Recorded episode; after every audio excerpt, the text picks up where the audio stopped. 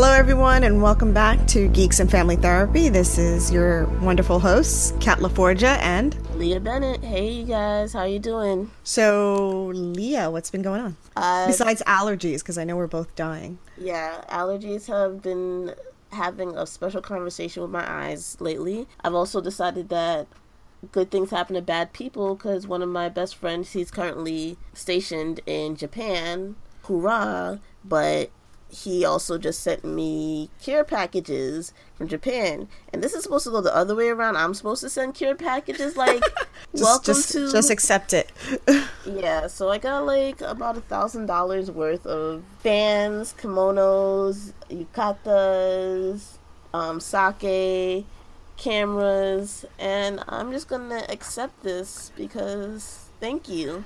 So, but it's it's all like super kawaii stuff, right? oh yeah, like the Okay. one of the fans is larger than me, and I completely accept it. Oh, you're gonna have to show that to me like another time.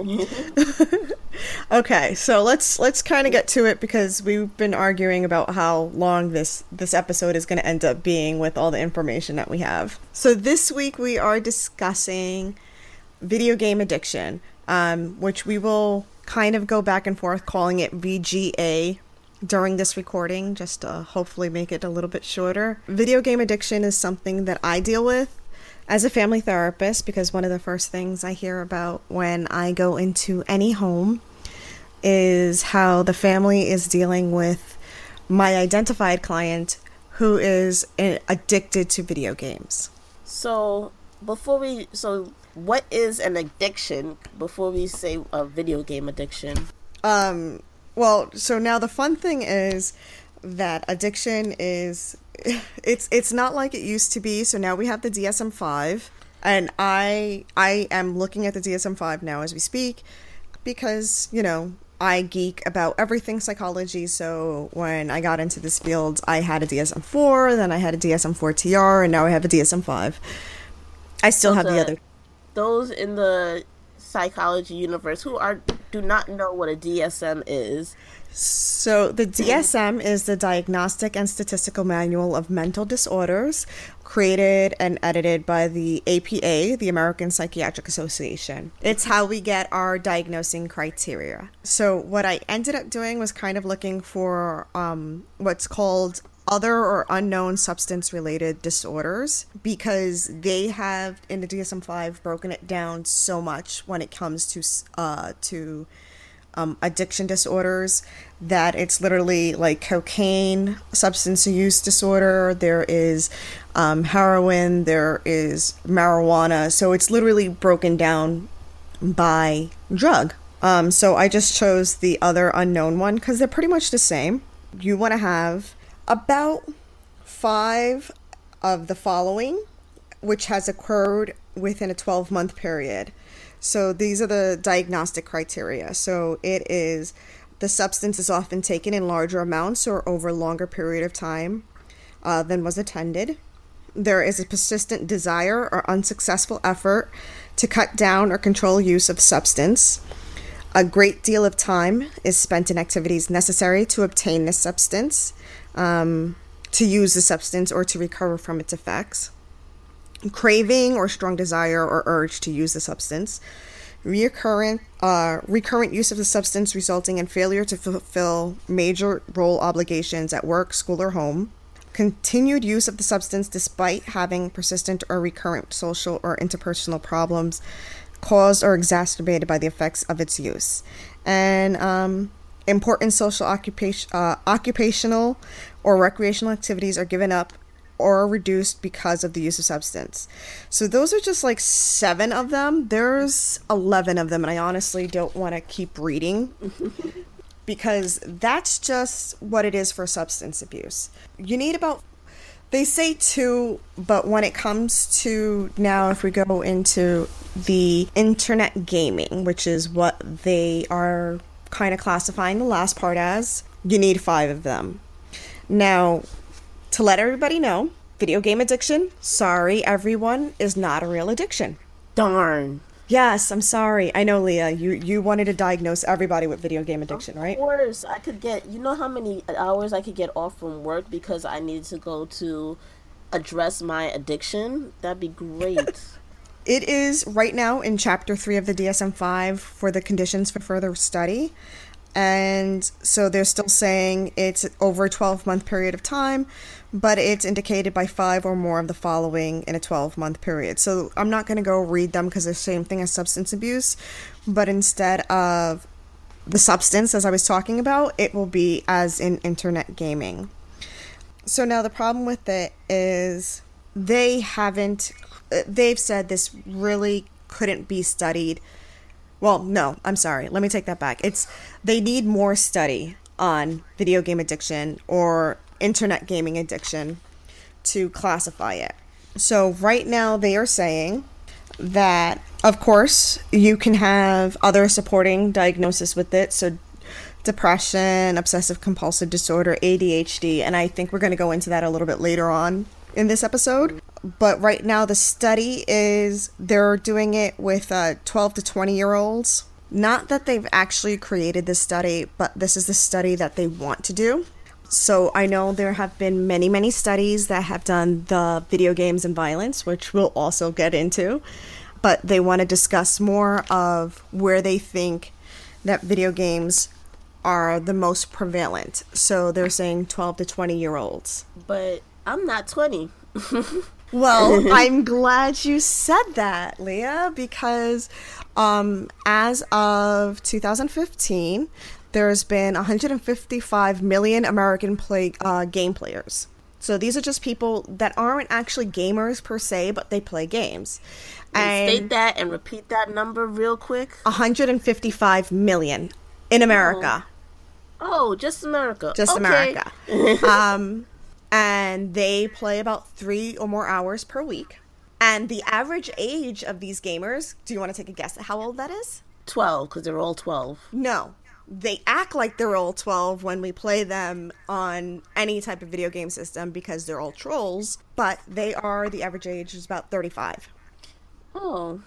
So any study that's being done with the age group of 12 to 20 is not the average gamer. Well, we also have to put in that factor that gaming is expensive. It really is. So how is a 12-year-old affording gaming? I think we can answer that with families um addition to that part. so um so you get them they're in foster care, right? So what happens when these kids who come in and the parents are saying they're addicted to video games or they're they've been put in a system and the foster parents are saying that they believe these kids are addicted to video games? I get two types of kids mm-hmm. um, when when it comes to video games, and it's on honestly, it's sad, but a lot of these kids can't afford to be addicted to video games because the foster parents, birth parents, or whomever, they're not in, in a position to purchase RP for League of Legends or gold for Age of Wushu. They can't afford to do all of that, so they they really don't care about things that they can't afford to play with.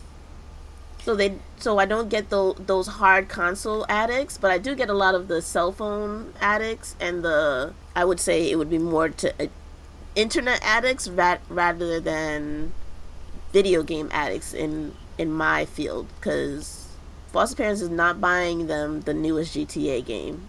Oh well, I'd hope not because that's uh, that's really a bad thing depending on how old they are. Adults, fine, you want to play GTA to your heart's content, but I, I very much b- believe in those um, age limits that are sent, set on video games, and I think parents need to finish, uh, like, look at them and know what you're actually buying your kid. So then we'll go into my families. So my uh, my parents, when they come in, and again, I do family home based. I have a lot of times where they're walking in and they're telling me that their child is addicted to video games. So now remember these criteria I, I've read to you. These kids need to um, be on these video games for a consistent amount of time. They need to not be, and not because they're not willing, but they can't physically be able to go away from their game So they'll get withdrawal symptoms when the internet gaming is taken away. So irritability, anxiety, or sadness, but there's not like a physical sign of it. So, Lea, have have you seen the teenager who's or the 12 year old whose parent or foster parent took away their cell phone? Yeah. Yeah. So, but that's also because gaming has become the new social media for a lot of these, especially with connections to the um to the World Wide Web. They use this to connect and talk to each other. So you're not just taking away their games, you're taking away their entire friend circle sometimes. Wait, wait, wait. So you're saying they're socializing when they're playing these internet yeah. games? Wait, because because wait, didn't didn't we learn from uh, Dr. Zimbardo that yeah, that, Dr. Zimbardo made this entire um conversation, an entire book about how about how the video game was ruining their social lives and they had no way of speaking to each other and they were speaking and they could not make love to women anymore because they were too busy playing video games. And he low key was he low key told everybody that men are like naturally homosexual. Yeah, that did seem like that was what he was kind of getting at. So I actually decided I wanted to print out the transcript from his TED Talk, which was only five minutes. So it was bearable on my drive from um, one client to another. I, I dislike Zimbardo. Um, if you don't know who Zimbardo is, he did the prison experiment, which was very, very controversial. And then he wrote this book called the the demise of guys. Oh, I'm sorry. No, man disconnected. How technology has sabotaged what it means to be male. Um, the demise of guys is his TED talk. I'm very very sorry I got that wrong. And and he said so. There's something I'm developing here called social intensity syndrome, which tries to account for why guys uh, really prefer male bonding over female mating. It turns out from earliest childhood, boys and then men prefer the company of guys, physical company.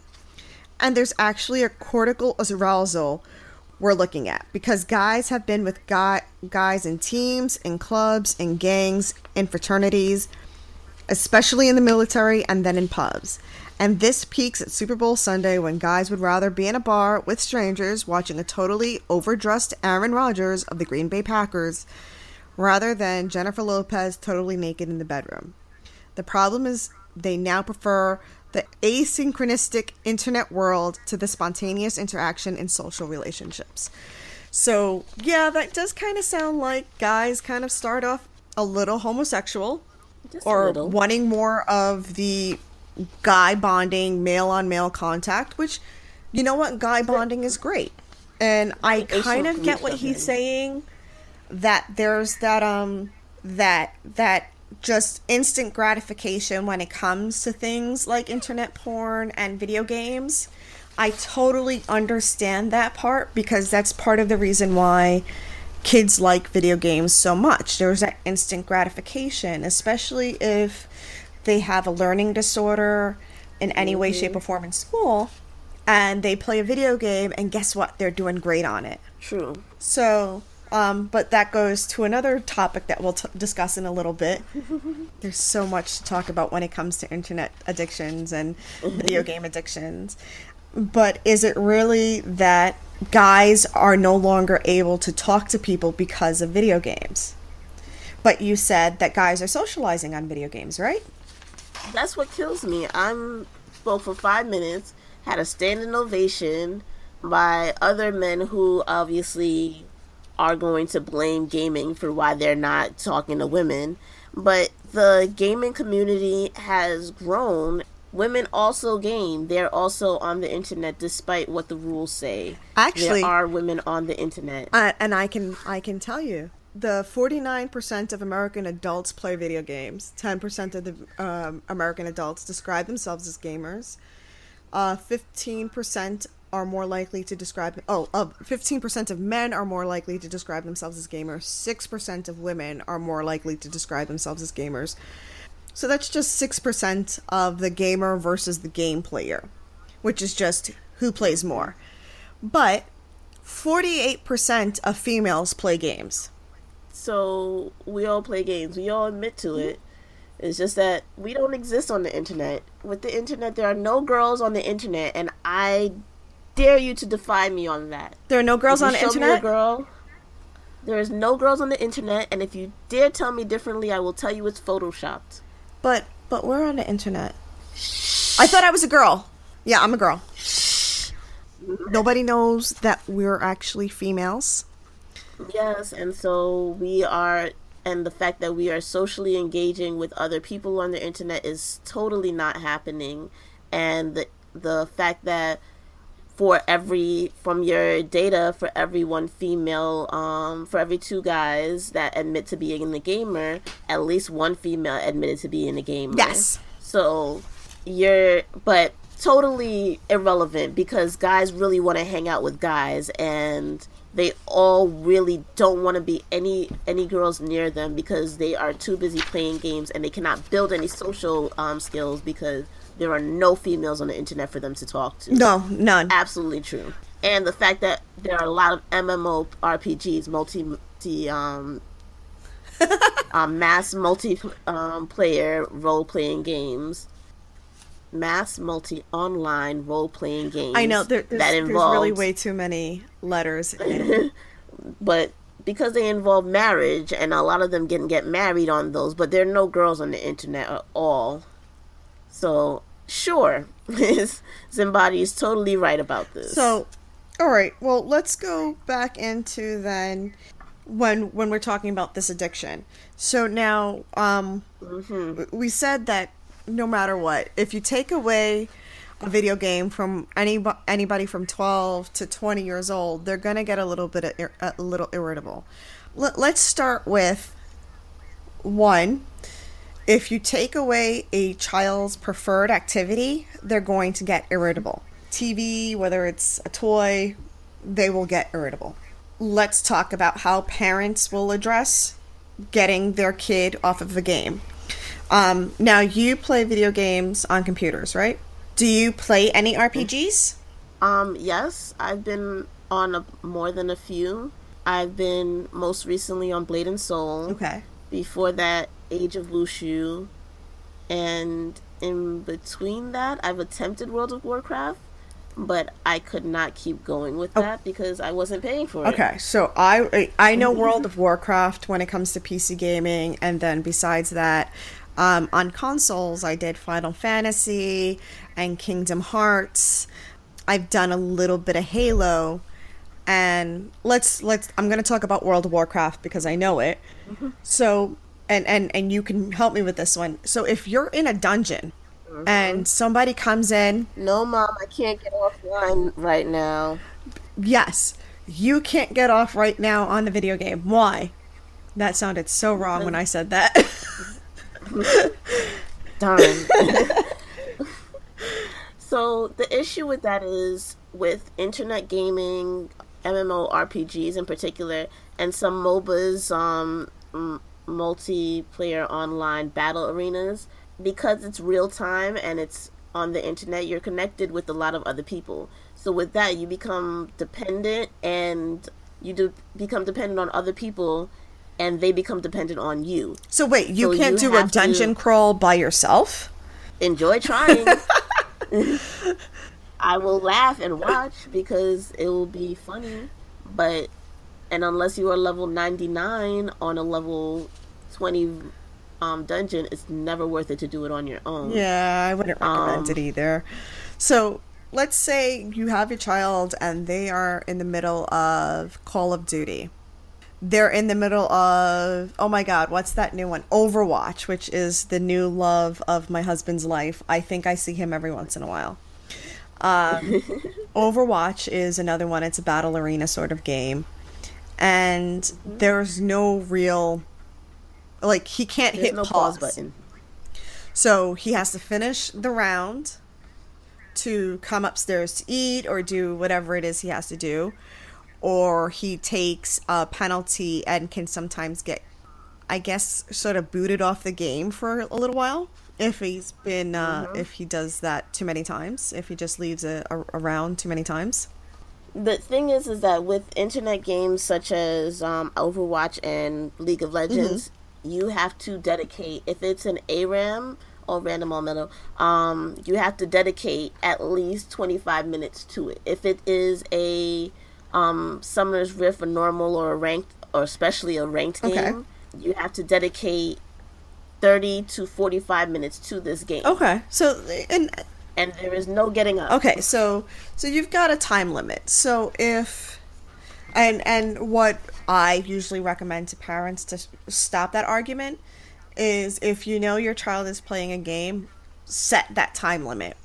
So mm-hmm. it may be a little bit of trial and error, but say, hey, you have 15 more minutes. So if you're in a game that you have you can have a save point get to the next save point and then it's time for dinner or get to the na- next save point and then we're going you know to wherever or um, you have 15 minutes um, unle- and, and, then let the kid tell you talk to your child on mom How i just started this round and it's going to take about 20 minutes okay so then it's 20 minutes and then we're doing mm-hmm. this so the the main reason to tell a child to get off right now should be the house is on fire.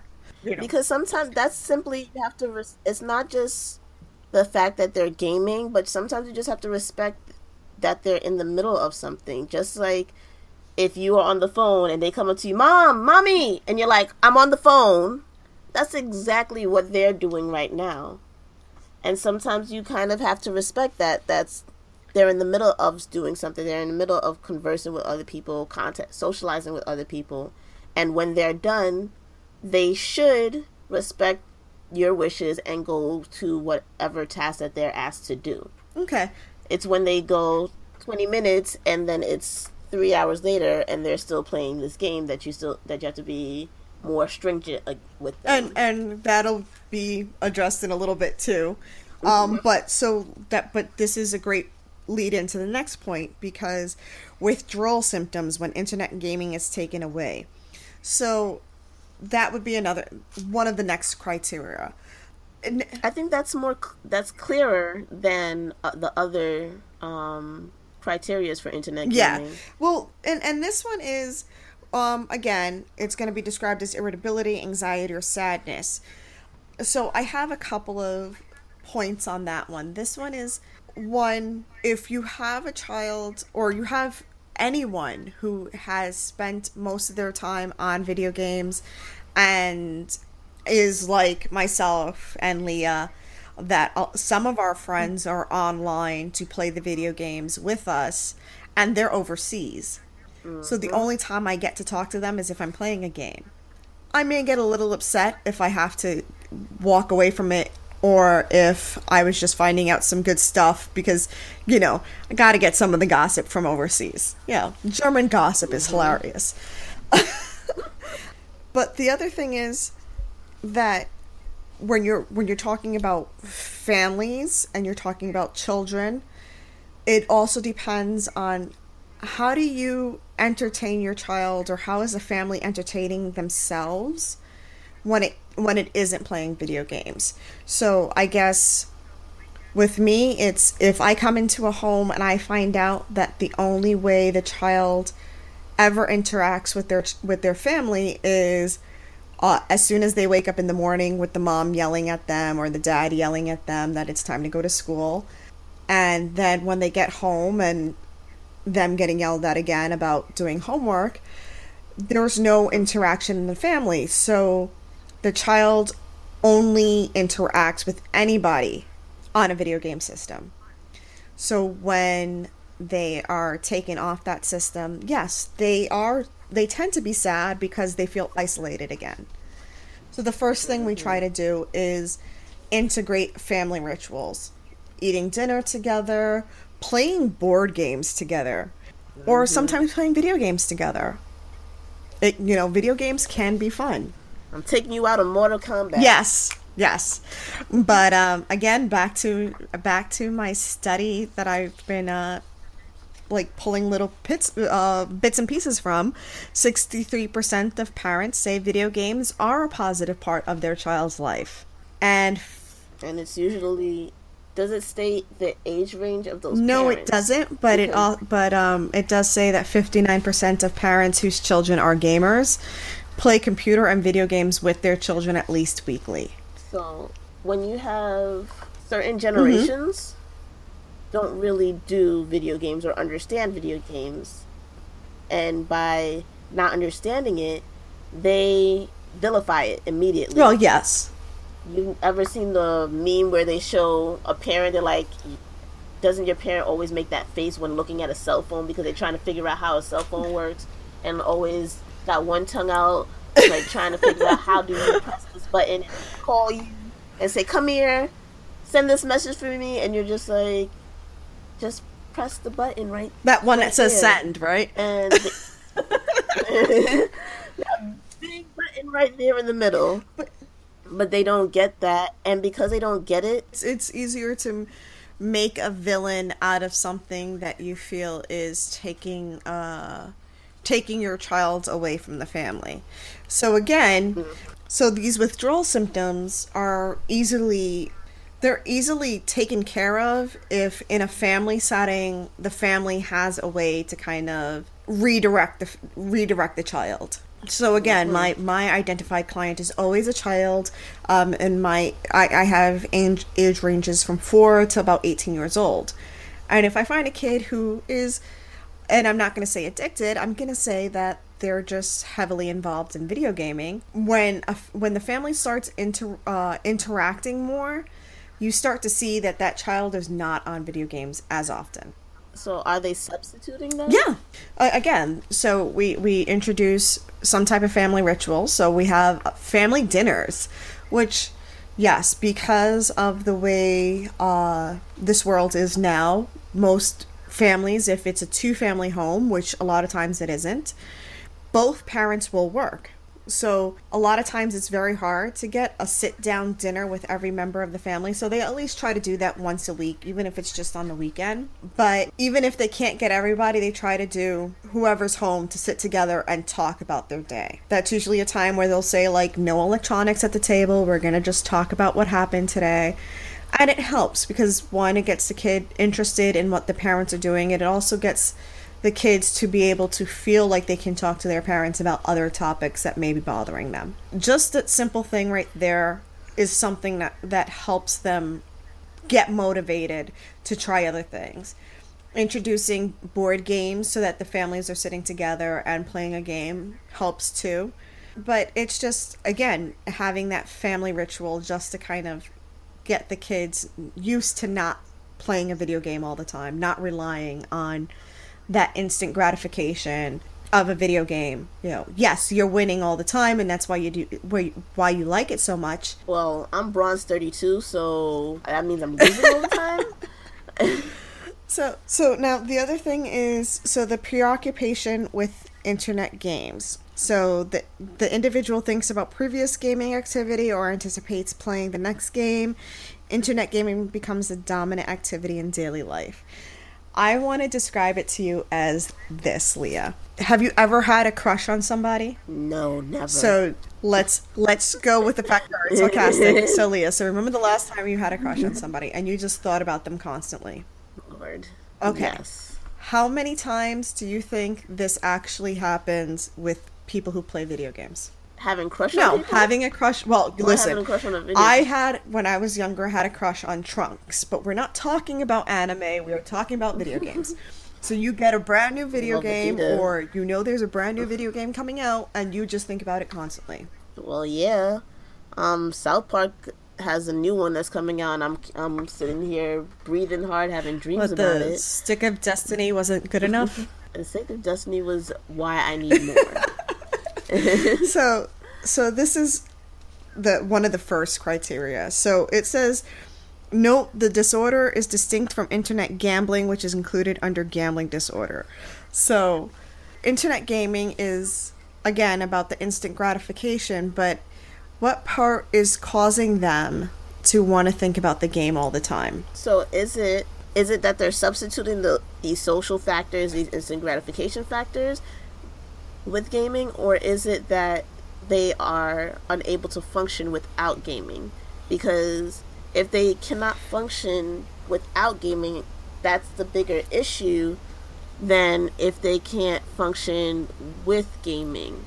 So if they are speaking to, let's say, let's talk about South Park, and if they are fine, South Park, you've completed mm-hmm. the game, and you move on. Yes. Are you? Is your world ending because this game is over, or are you moving?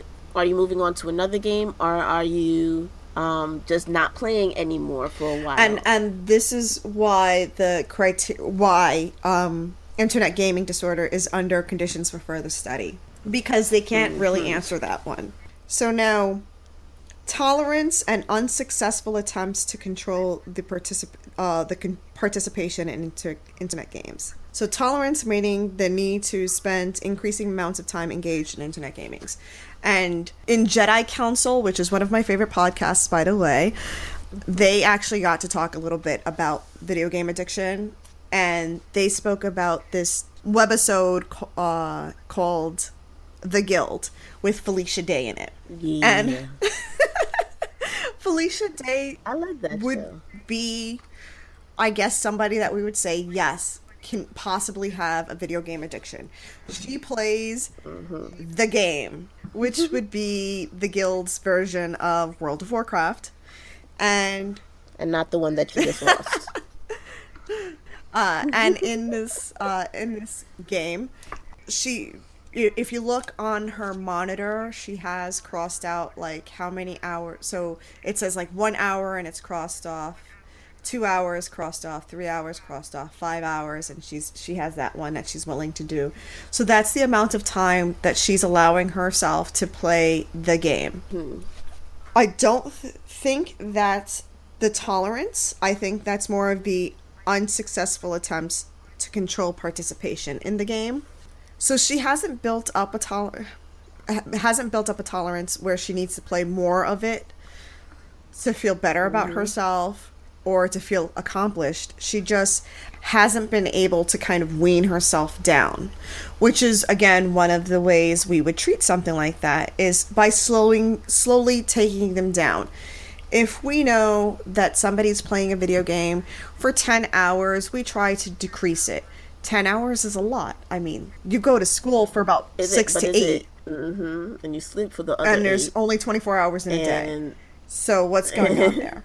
But my thing is is I think it's the not just I think it's the persistence of that tolerance. It's cuz a Saturday, if I have a mm-hmm. Saturday or I, I keep my Sundays to myself. I do not interact with anyone on Sundays, and I can put in a full eight hours on The Sims on See, a Sunday. I also might not touch The Sims for another month. I think that. The Sims so should be classified as something completely different because you spend four hours because you get to play God, and uh, I don't know about you, but I like yeah. when I get to play God with The Sims, and I get to create one how from scratch, and then kill it. Yeah, I have about fourteen to seventeen years of Sims yes. playing under my belt, and this was what started me in PC gaming.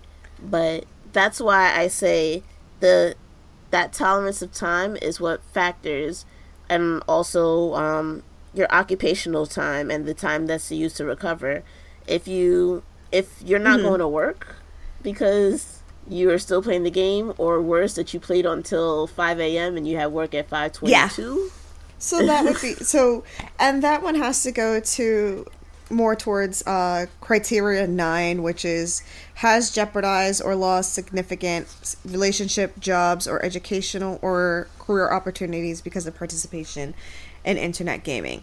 So this is where I start to get concerned. If you tell me your child has not gone to school for a couple of days, that is going to be severe. This is where we're saying, yes, that's a severe, severe aspect. Um, and sadly mm-hmm. enough, this is when a lot of times uh, children and youth get involved because they shouldn't be missing games, uh, missing school for any reason. Um, here in Pennsylvania, it's uh, six unexcused absences, and children and youth get involved. Oh, you got Yes. only six? New York is down to two and a half. So look at that. So and so that changes. So on the third day, I get a phone call that they're called that ACS Yeah. was already So called. things it, things will change um, by state, but this is this is where we mm-hmm. start to get concerned. Your child is missing school for video games, mm-hmm. and again, this becomes one of those. How much of it is that the child also doesn't have another outlet for what we would call some co- uh, a comorbid uh, diagnoses. So again, we don't say video game addiction is an actual diagnosis because per the DSM-5 it's not. But there can there can be other things that can be going wrong, which then goes to criteria number I think it's like 6 or 7. Oh no no no, I'm sorry. Totally wrong. Number 8, which is the use of internet games to escape or relieve a negative mood. I always say everybody needs a coping skill, and using video games as a coping skill is great. The question is is it escapism, where you're just using it to say, I'm not dealing with my problems? Or is it for you to decompress, de escalate, and then deal with your problem? Yes, uh, deal with your problems later. So I want to bring up catfishing with that one because have you ever met someone who just claims to be a completely different person online? Um, there's like an on, there are a lot of online social social RPGs like so, Second Life or IMVU where you can basically be another person. It's like Oh my god, um, I haven't seen that in like forever. So it's still huge. It's still making Okay. a lot of money, but there are a lot of people who refuse to identify that there is a real world. Okay. There are a lot of um, domestic violence relationships that are going on completely online. They've never met each other, but the woman is completely dependent on the guy or So vice versa. That would be more And- towards like gaslighting, emotional abuse. Yes. Yeah, so there's a lot of it, and there's a lot of people who I. There was one girl who ref- um, swore that she was who is it? Tiny and Ti. She swore that she was T.I.'s um, niece and part of that girl group that they had, and would post all of these pictures stating that she Uh-huh. was this person, even though everybody had already found out that she wasn't. Because the internet and anonymous is law, and they can find out everything if you cause them to want to find out. But these people who completely get lost in the internet, or the people who commit suicide, or because they believe what they saw on the internet, or those everybody's favorite TV show Catfish, where they there was a lovely episode where the girl pretended to mm-hmm. date one guy online, then broke up with him and dated another guy online, and incited the two of them to the point that one of them went and found the other guy and shot him. Oh my god. Yeah, this this is obviously an outlying Mm-hmm. case, but does that affect concern of losing yourself in this game? Would she have an addiction? Would the or would those guys have an addiction if this has affected them to this point? And I think in that situation, I mean, that's that's a lot of information that still isn't like I don't have all the information to say they have an addiction. I would say that it seems that somebody has really low self-esteem to the point that they have to pretend they're someone else. And I would say that the fact that they're manipulating um other people you may want to look into is there some type of personality disorder that they have that they need to go through this but an, an addiction per se i mean is it compiling through video game addiction?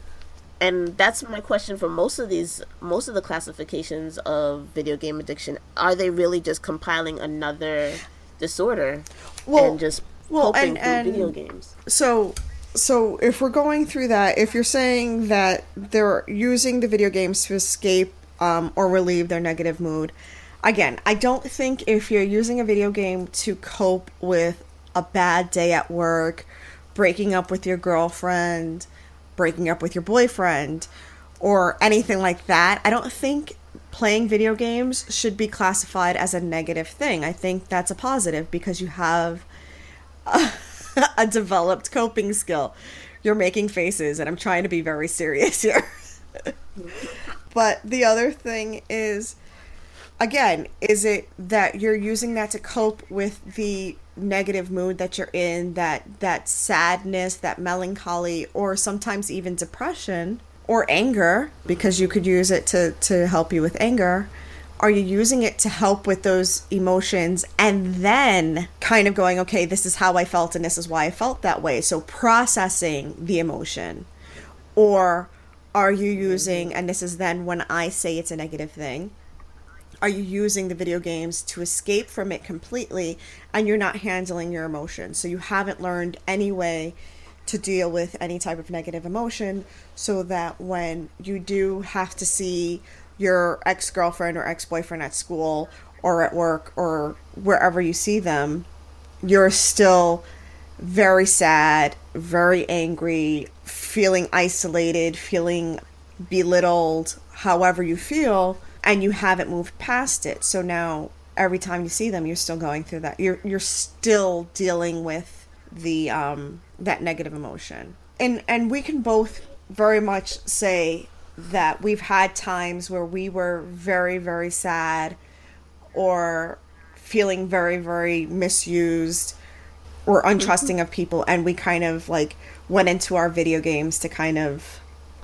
get out of it for a little bit because in mm-hmm. video games the only time anybody's going to curse us out is when we're acting like a complete noob and getting everybody killed right so I there you go because that's why your bronze 32 um, but we go through that we get yelled at because we're we're getting everybody killed but one we feel useful because we have that social group that if we don't help them get through that dungeon, guess what? They're not getting through that dungeon. If we're not helping them finish with a payload, guess what? That round is completely done. Um, sometimes it's the capture the flag type of scenarios. They ha- we have a team, we have people that we're relating to. We feel useful at that moment, and it makes us feel better. That validation is what brings it, but that's but that can be said about other addictions that that high from in video game sense being validated saying that oh my goodness you're so great you're such a champion level player and versus snorting cocaine and that high from from being so then it becomes that. one of those are you getting yes we get that high from that game because um, we have that gratification so now are we taking it to the point where we can't separate ourselves from the game because it's the only place we're getting that high? In other words, if you're hmm. 15 years old and you're failing all your classes because you have a learning disability that nobody has diagnosed and you just think you're mm-hmm. stupid but then you re- you turn to games and you're able to like go through any type of level really quickly and you always reach like whatever the high score is on it. And so, but you might want to stay there instead of addressing your school issues. And nobody likes to admit, especially the first time, to mm. having an issue. So they'd rather just go to something so, different. Now that goes to is there a loss of interest in previous ho- hobbies and entertainment as a result of, and the exception of internet games? So, in other words, if you're in school and you're failing everything, but you were on a sports team. So now, because you're failing, you can't participate in a sports team, so you're playing video games, but then some way you get your grades back up, but you've decided you're not going back to your sports. But now you don't want to be in the game. All right, you know what? There may be a problem there. You, you're living so much in the game that you haven't returned to something that before this you liked. But people also they're teenage, uh, especially specifically wait, wait, wait, teenagers wait, wait, and kids. They're what? What was that word again? Okay, teenagers? so teenagers. You mean they don't like one thing for their like whole teenage life? Absolutely not. And the funniest part is that they they change their interests so often that that our CANS is constantly changing for me when I work mm-hmm. with uh, teens. This child started he got into an arts program Okay. for his drawing. And by the time he graduated um, junior high, he was swearing up and down that he was going to be an, an actor. And we had to change everything and how we addressed it and what classes he was taking because he had just completely changed his mind because he did not want to stay in this one um, hole, this one square forever. And now he's into like the internet and you have to understand that these kids are changing. That's part of what changing is. That's part of what puberty is. And we have to accept that change is good and they might not be into something forever and they may not have even liked the the sport in the first place. So I may have joined I Mhm. was when I joined track swearing up and down because I Okay. thought I was supposed to do track. And then I hated track, and I happily, when they said, "Oh, well, you've gotten slower," I said, "Oh, well, does that mean I don't have to be you know what I like about track? I'm going to tell you. Track prepares you for zombie apocalypse. Yes. No. Do you know why? Want to know why? Because one, it helps with speed and stamina. Well- And then if you're doing hurdles, ta-da, zombie apocalypse right there. Well, you know what's really um smart? Always make having friends is good for zombie apocalypse because now you have something to feed them in the meantime when you get away. I adore you, Lea, but we will not. No, no. You're not gonna we're stay with me. be near each other because I don't need you to trick me. It's okay. You're like, oops, Just remember- sorry. Just remember, Oh. I have all the weapons. So, there. True. and, and we've gone through a lot in in this this time and there's still a lot to talk about and I don't think I want to do another episode of this cuz I kind of I I, I want to do yeah I want to do a lot more fun stuff but we had to get through this. What I would love to talk about mm-hmm. though is that if you see someone who seems to be having an issue with video games that they are so sort of like substance abuse disorder so where they're using it to escape where they're um they're, they're doing it more often than not. They are lying to friends and family about how much time they're playing video games or whatever. You want to look and see what's changed in them if if they hadn't been this way before. Is is it just a new video game that they're into or has something else happened so are we looking at you know the reason So part of this addiction would be a complete personality change. I don't want to say it. Well, I don't want to say it's a personality change, but and and and I think this is where I get concerned about the family in a whole. If you don't know what your child liked prior to video games, and you don't know how your child is when they're not when they don't have video games other than that they're having a temper tantrum, then that concerns me because then I have to wonder what happened between video, the introduction of video games and the fact that your child was this uh, cute little squishy adorable huggy kid that you lost them to video games You want to know what happened? I'll tell you what happened. They made LeapFrogs okay for kids. They made Kindle Kids. They made iPads for kids. And so you have a free babysitter. You now have a $600 one time fee babysitter that you, oh, and oh my gosh, I have to go shopping, but I know my child's going to be in everything. Here, Okay. play with this. Oh, we have a long ride.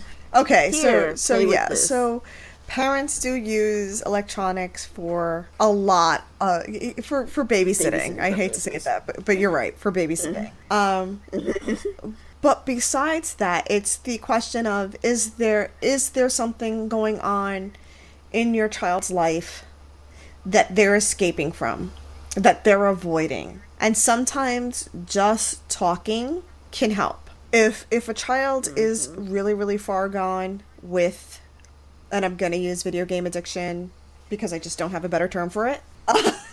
if if your child is so far gone with video game addiction, there are many ways to help them. Family home based uh, is is one of them. Um, I'm not trying to like say we're the best, but we do help because we do work with the whole family. um, most of the times, cognitive behavioral therapy is used. And we'll probably have another episode where we talk about CBT. But there are many programs which use the 12 step program like AA and NA, but for video games. And I honestly think it was called Video Game Addic- Addiction Anonymous, so VGAA. Don't quote me on that. I don't remember it uh, completely, but I think that's what it was called. And and they'll do the twelve step program just like they will with um, any other addiction. When you get into situations like that, the first thing we end up finding out, uh, and I'm saying we as uh, therapists, is that your child was depressed that your child is also suffering from an eating disorder, that your child is being bullied in school, that the divorce that you're going through is actually very much affecting your child. And and again, this this goes through the yes, there just needs to be a conversation with the family. And sometimes it's just really hard to have that conversation and that's okay. But you know, once that happens, a lot of help can be done, and you'll see that children will not need to rely on video games as much. And adults, it's it's the same thing. You have to look into if your loved one is um, spending more time on video games than they are with you, and this is adult to adult. Find out what's going on with their life because there may have been a very big change in their life that was not for the better, it was for the negative, and they have no way to process it, they have no way to handle it, and right now they're escaping. And and they and it might not just be escaping, they might be coping through it. Some of them use their social interactions on there to hash out what this what they're going through and and and that that's one of the, the the best things I think we can we can say is that you know, a lot of times, and and this is what Zimbardo had said many times in um, his book, which I don't want to plug because again, I don't like Zimbardo. But he keeps referring to these children as loners again, and if anything, you should know that video games are not the uh these antisocial ideal that parents think it is. They think their kids go into their room and okay, yes, I'm sorry if you have a teenage boy and he's alone in his room and the window is closed. It probably smells like sweat and desperation. He might not be playing. Um, but that's because you have a teenage boy. he might not be playing video games. And then that goes into the whole porn thing that we were talking about in with Zimbardo. But, um, but again, conversation with your child about you know pornography and how that's not real relationships. But if they're in their room and they, especially if they have headphones on, your child is not talking to themselves. They are not so crazy and far gone that you think they are. They have a friend. Sometimes these friends are friends in school.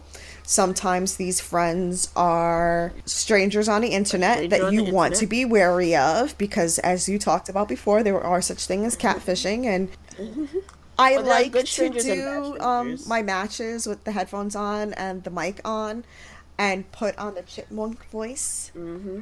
and then curse out people as a chipmunk. It's it's tons of fun because they're just laughing. They they they like the fact that they're getting cursed out by Alvin. You I'm not catfishing people and then thinking you're Navi. Hey, listen. Pretty much. F you guys. you fucking noob. Uh, so yes, um, but they so yes you want to actually pay attention to the friends that your your kids are making online as well as in school. But the other thing is they are socializing still. They are still talking to people. And sometimes the friends that they have in school that they get to play with online here in i mean online in on the internet are the friends in school that the only way they're going to have sort of a play date is if they play a, um, a video game together. And and mm-hmm. I say that mostly because in he, here in Pennsylvania, um, school districts are very very large, and a child can be in in the same district and be many miles apart.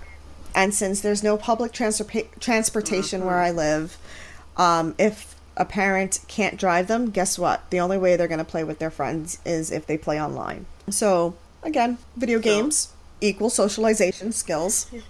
So you Are don't awesome. have to be scared about that, parents. But having that conversation with your kids of what games are you playing? What are the rules of the games that you're playing? Who are you playing with? And taking a general interest in your kids' video game habits as well as their regular life, you will see so much of a difference. They will not be spending as much time on video games if you show that you're interested. Exactly. Thank you. interested. But in dealing with that, these kids they work well once they know that mom and dad are okay with this. But you parents should also be aware of what is considered a safe friend and not a safe friend.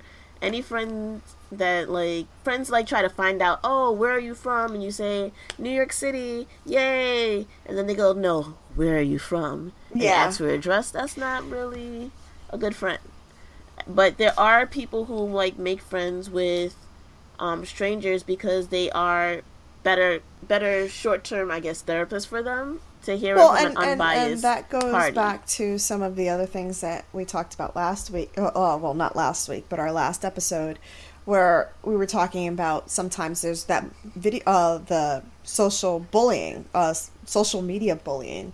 So if Mm-hmm. the, a, a child knows that their friends will not be online and they have that ability to talk to not a, a stranger per se, maybe somebody that they've played the game with several times that seems interested in their life, but this person is not in the same mm-hmm. state, country, whatever of this child, they're going to be a little bit more willing to open up and say, This is what's been going on.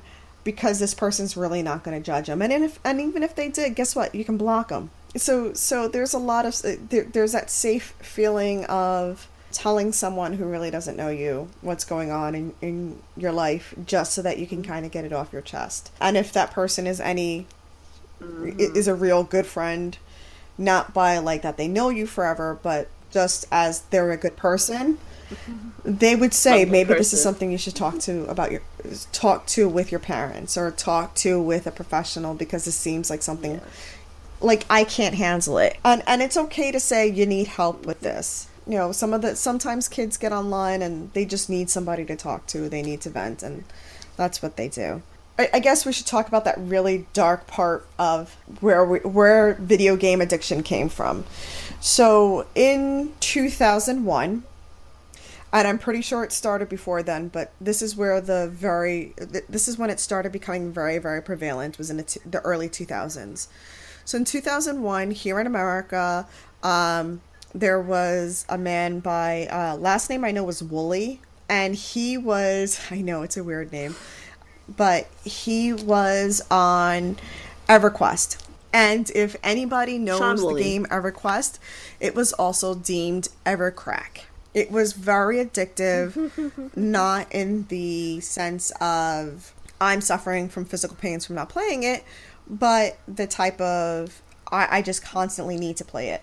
So, depending on what version of the story you hear, they talk about how EverQuest he had he was spending more money within EverQuest, and I didn't play the game. I'm sorry, this was not my this this was not my game.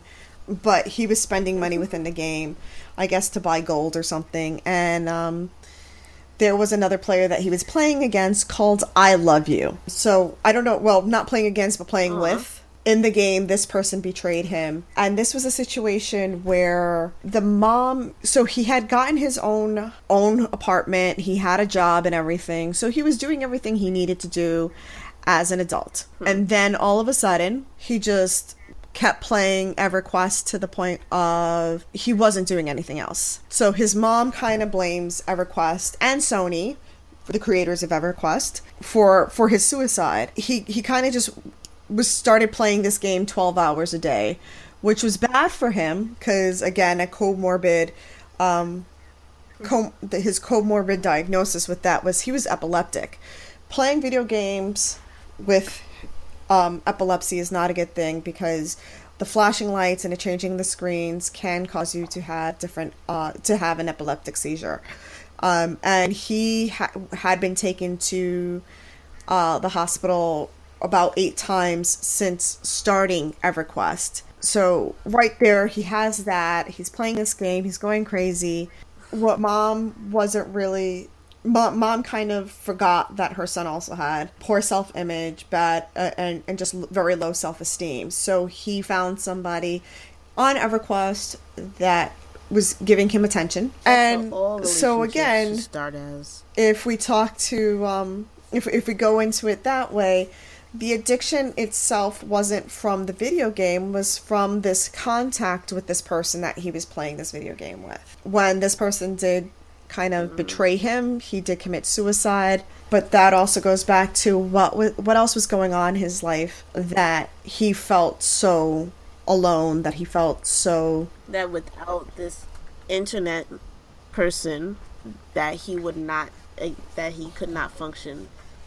And was that but with that we have to look at all of these outlying factors because mm-hmm. this is a poor relationship this is a, a toxic relationship yes. that's going on on the internet this is this person also has poor yeah. self-image epilep- um, epilepsy and he had um, low self-esteem mm-hmm. so he has all of these outlying factors and it come and he was using the game as his coping mechanism. And then when his coping mechanism fell through i.e i love you said i don't love you he no longer felt that he had any other means to survive. But that's a question. Mom is blaming sony but mom where were you well, that you didn't say. Yeah, and and again, this is a situation. Where this was a 21 year old young man who had his own place, so he wasn't living with mom, and and uh, sadly, none of the stories really get into how did mom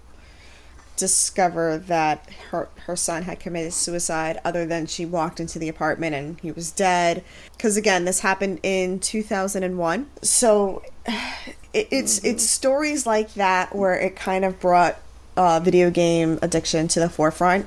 Um, 2007, um, in China, a guy died from having a heart attack, but it was due to lack of physical activity because he had played a video game for many days straight. So he hadn't got, gotten up to do anything other than probably pee or poop, if that much. Yes. Uh, there has been. Much again because of sedentary position for a very long time 2012 in Taiwan, two men died. Uh, also from uh, from I'm sorry for, from a heart attack. Yeah, so in 2005 in South Korea, StarCraft, another one of those very addictive games. Uh, again, it was it was a lot of fun when it came out. So yes, uh, man went into cardiac arrest at um, at the internet cafe because he was playing StarCraft for 50 hours straight. So okay, confused. but those those are pe- so, those are uh, again these are adults who are playing these games for very long uh, very long times and they're this is not that uh, it wasn't the video game that killed them, it was the fact that they were refusing to become physically active. That's when they start saying, yes, video uh, playing video games is an addiction. Because 50 hours straight, there's a problem. But now let's go into some of these yes. ones with children. Vietnam, 2007, police arrested a 13 year old boy accusing accused of murdering and robbing an 81 year old woman. The boy confessed that he needed money to play an online game and decided to go kill and rob the victim. In the United States, oh. 18 year old Devin Moore was addicted and obsessed with Grand Theft Auto Vice City, suddenly snapped and went on a crime spree on the uh, June 7, 2003. Uh, caught trying to steal a car and was brought into the police station where he then managed to steal one of the police officer's guns shot him and two other officers dead before stealing a police car and escaping. This goes back to oh, after he was uh, this, this was my favorite part here. After he was recaptured, he said, "Life is a video game. Everybody's got to die sometime." These are people who are not well adjusted. These are people who are not in their right mind. That shows right there that they have no concept of reality. That they're saying that that they think that what happens in Grand Theft Auto can be done in real life without any type of real ramifications. An, o- an Ohio teenager in 2009, oh no, I'm sorry, in 2007, killed his mother, um, shot both of his parents, killed his mother after they took away his copy of Halo 3. And he he didn't have the concept that when he killed his parents, his parents, will, uh, well, when he killed his mother, that his mother would be dead forever. 13. And how was he? How old was he? Okay, so A, why are you letting your child have that game in the first place? You shouldn't have uh, bought it for him in the first place to be able to take it away from Was him. Halo was Halo First issue. A uh. Uh, one of the Halo, no, Halo. because I don't I, don't think it's it, it's one of those um T for teen games. So it may, He's not a teen. eh. Um, he's not really a teen. So, but the thing with that is, a lot of these concepts are conversation that should be had, and I guess when certain families have to have those conversations uh, over other families about death and Oh, you know what? M But- for blood, uh, blood and gore, mild, vi- uh, mild language and violence. So yeah, you can see I haven't Yeah. played Halo Three in forever. Um, So, yeah. because for some strange reason I thought it was rated T for teen. everything is a children's game after a certain point. But the issue with that is when you expose children to things that they are not mature enough for, and you haven't had a conversation with them before introducing them to this, to say that death is permanent and this is just a game, then they come up with this ideology that, that it's okay to do whatever they want.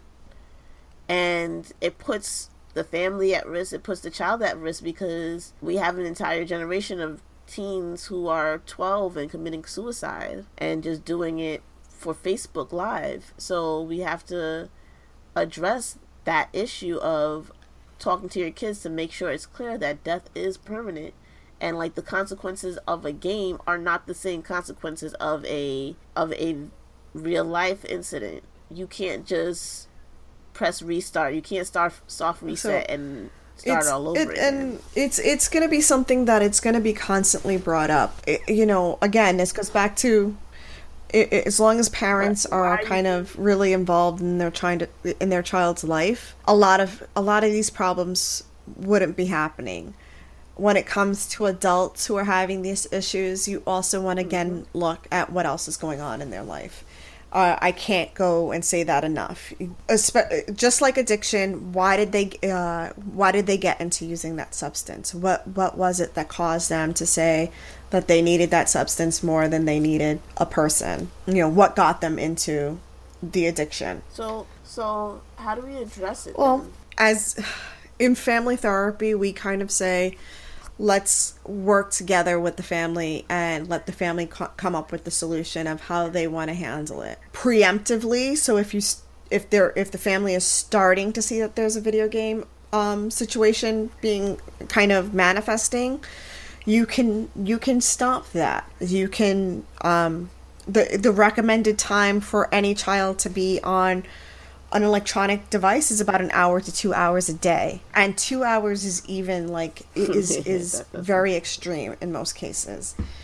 So if you're saying one to two hours a day and they're talking when they say one to two hours a day they're saying for like television to video games. So that's across the board. Now if the mm-hmm. family is sitting together to watch a, a tv show maybe that's not so bad. Because again you're doing something together as a family but the question is is are you sitting down and watching the TV show and shushing everybody through it because you can't hear what's going on? Or are you guys having a conversation about what's going on in the TV show? So so that's that's another big uh, uh, another big question. When it comes to video games if you're putting your kid in a room and kind of locking them away for several hours and you don't know what's going on and then you're kind of saying i don't understand why my kid uh, gives me such a hard time when i tell him he can't play video games anymore. Well you kind of created that monster. So it's it's one of those we could help you stop it but it's also how much did you contribute to making it? And again this is me just talking about I, I'm honestly talking mostly about children, not adults. When it comes to adults with this with this type of situation, we do want to handle what's what else is going on. So, are we dealing with someone who's suffering from it from depression, um, and is using it as an escape? Are we looking at somebody who is uh, suffering from severe uh, low self esteem or social anxiety, and this is how they're dealing with that? And then ha- handle it from that aspect. So, no matter what we're talking about, there need there's most likely a different um, to say that th- that's being compensated by playing video games. It, it's not a be and be all end all. It can be helped. It will be a lot of work. There's many ways to handle video game addiction.